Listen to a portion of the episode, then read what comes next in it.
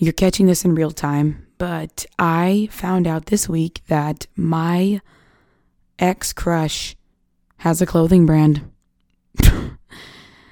wow. Really, dude? Nice slogan, by the way. Sounds a lot like mine. Welcome to the Everywhere podcast. I really wanted to get in touch with a real time experience. And am I reacting emotionally? No, because I had a week to think about this and let this kind of simmer and brew. This is something that happens very often with couples or even people that you end up liking, where you will find a way to imprint something out of them onto you. And when you look at it this way, it, it can be a form of flattery, but dude, I mean, I gave him a hoodie. I gave him some clothes off of, you know, Ordauq, shopordauq.com.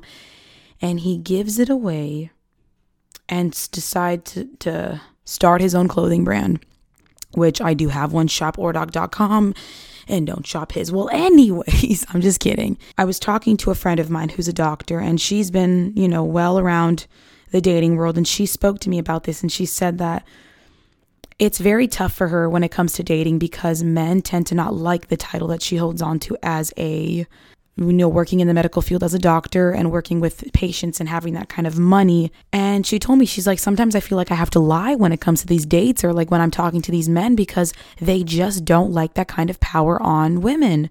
At least some of them don't.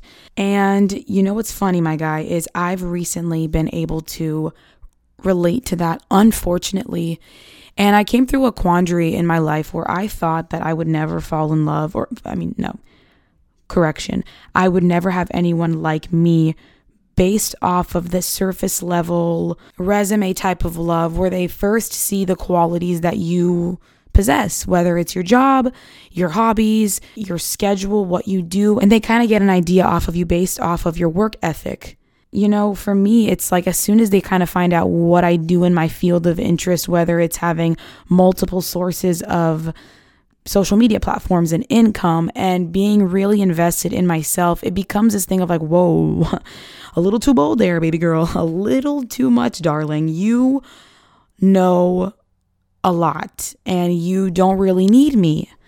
And, you know, this does go back to our human instinct of like the hunt of like a man and the persuasion of a woman. And, you know, I do my best in, in the field of persuasion, but I really also do my best in hunting for myself. Now, mind you, I was never expecting this kid to want to copy me. You know, I'm very flattered, but quite literally, dude, you took my damn slogan. Really? And, you know, it became this front. When you first start to like someone, quite literally, your frontal cortex shuts down, meaning the part of your brain that controls reasoning and deduction, it literally shuts down. And all we go by is our dopamine and endorphin levels and all this stuff going on with our hormones. But the part of our reasoning literally shuts down. And then later on, you're left with reason when they leave you or when you leave them. And then you start to see things kind of come to life. And I don't want to make a front with this. At first, it felt like one, but it's this thing of like, I didn't realize that I was an intimidation to this guy because of my drive. And I want to be as honest as possible and that this really did hurt my feelings. Yes. Wow. Natalie feels. When it came to the point of understanding like I really wanted to be okay with me being myself and them being themselves. It was like I'm one person and you're another. I am the moon and you are the sun. You are night and I am day. It shouldn't be that hard of like wanting to be yourself in a relationship, but it was fairly fresh. And so I'm not going to judge how incorrect and how poorly this thing ended up being.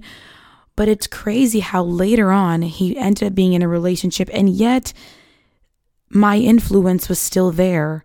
I was an imprint in his life in a good way, I think, where he looked for growth in his own life. So, you know, God bless his soul and his life and his path and his career. But what the cluck, bro? My slogan and the theme of his website and everything. And I'm not going to share it, but shopordauq.com. That's mine Okay, shopordauq.com. I love you all.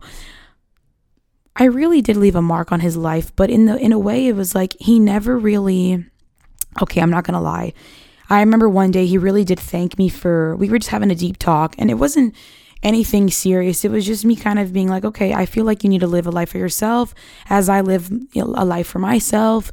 And everyone's doing the same thing. So just get on that wave. You know, you got this. And he was like, you are the perfect person to talk about this stuff with. And I love that. This is this, there's this thing that attracts me towards you. But that's where I made the mistake of like, I was kind of like a mentor to him. And this is so gross, but like, Nobody wants to marry their parent.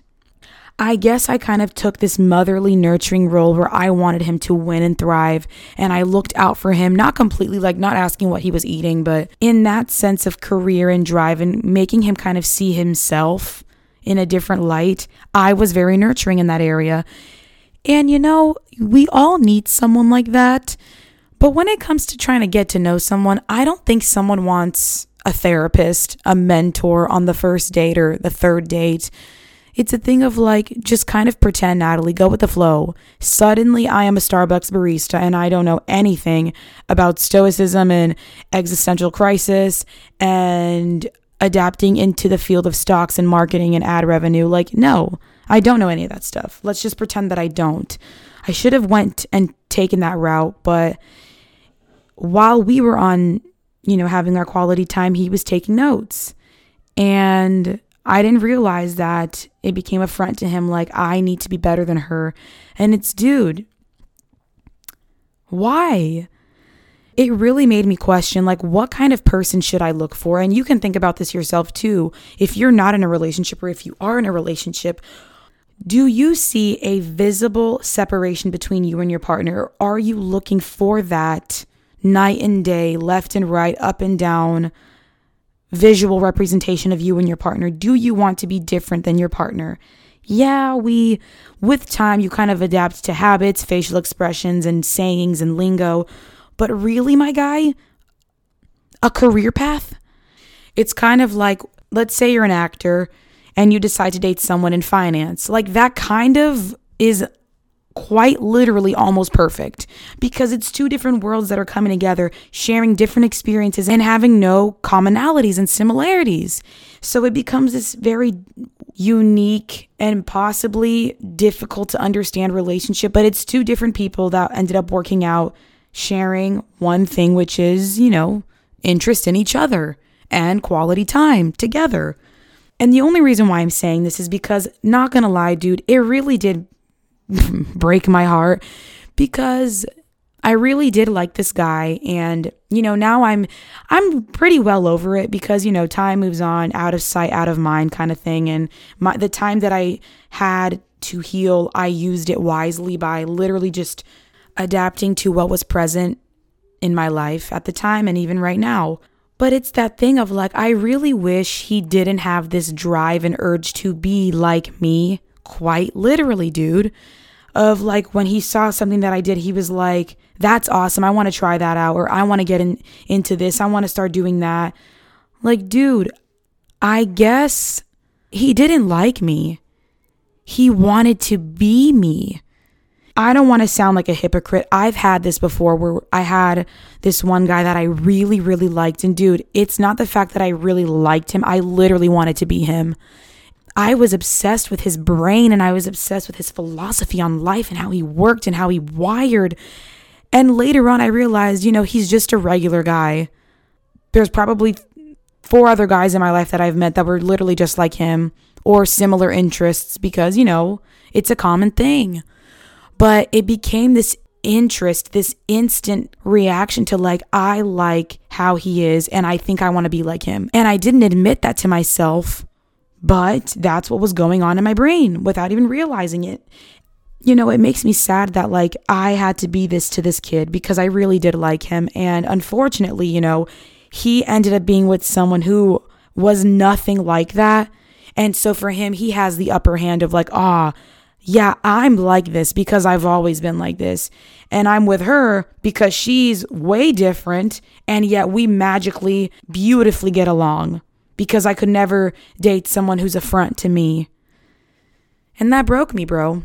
And I'll be really honest here and admit that I have no idea what type of person would really match me. I mean, I could deduct this right now and say it would have to be someone in corporate America, in that blue collar job life, but really that is the biggest red flag and the most unattractive thing for me. But, you know, it's that thing of like, if I end up with someone who's in business, who's a CEO, which I did go on a date with a guy who was a CEO and he could not stand me. I dated another guy who was starting up his own brand and starting up his own field of interest, and he thought I was a front too. And so I'm like, great, where's my nine to five uh, hunkaroo of a guy? It's definitely a quandary of what really is fair. But then when you meet someone and you end up being slightly more successful than they are, considering if you're a woman, that shouldn't really be a front to guys, but it is. It, it tends to be. And hopefully, I always tell people that I really hope I end up with someone who's hella beta and doesn't really care, but that they're at least like driven and in their own delusional world that they're just fine with what they have. And I could, you know, I'm not trying to say like I have sugar mama mentality, but I put in the work and I do my best. I'm very driven. I like to have my time to work and think and be creative and put this out there that I really hope someone allows me to do that. And that's kind of similar to what I said in my last podcast. I really hope I am myself when I am in a relationship. And I'll add this to this one, to this podcast. I really hope that who I am with, that they do not lose themselves in being with me and finding me as a front and an intimidation. Like, dude, I just want to have a good time. Someone asked me yesterday if I was if I had high standards or if I was very simple to get along with, and I would believe that I'm simple to get along with as long as someone is driven with the ambition, but really, my slogan when we in the moments in the woe of love and being shot by Cupid and all these feelings just run through your veins, pump through your heart, you can't help yourself but to think, You love me. I know you love me. No, I don't love you. I want to be you.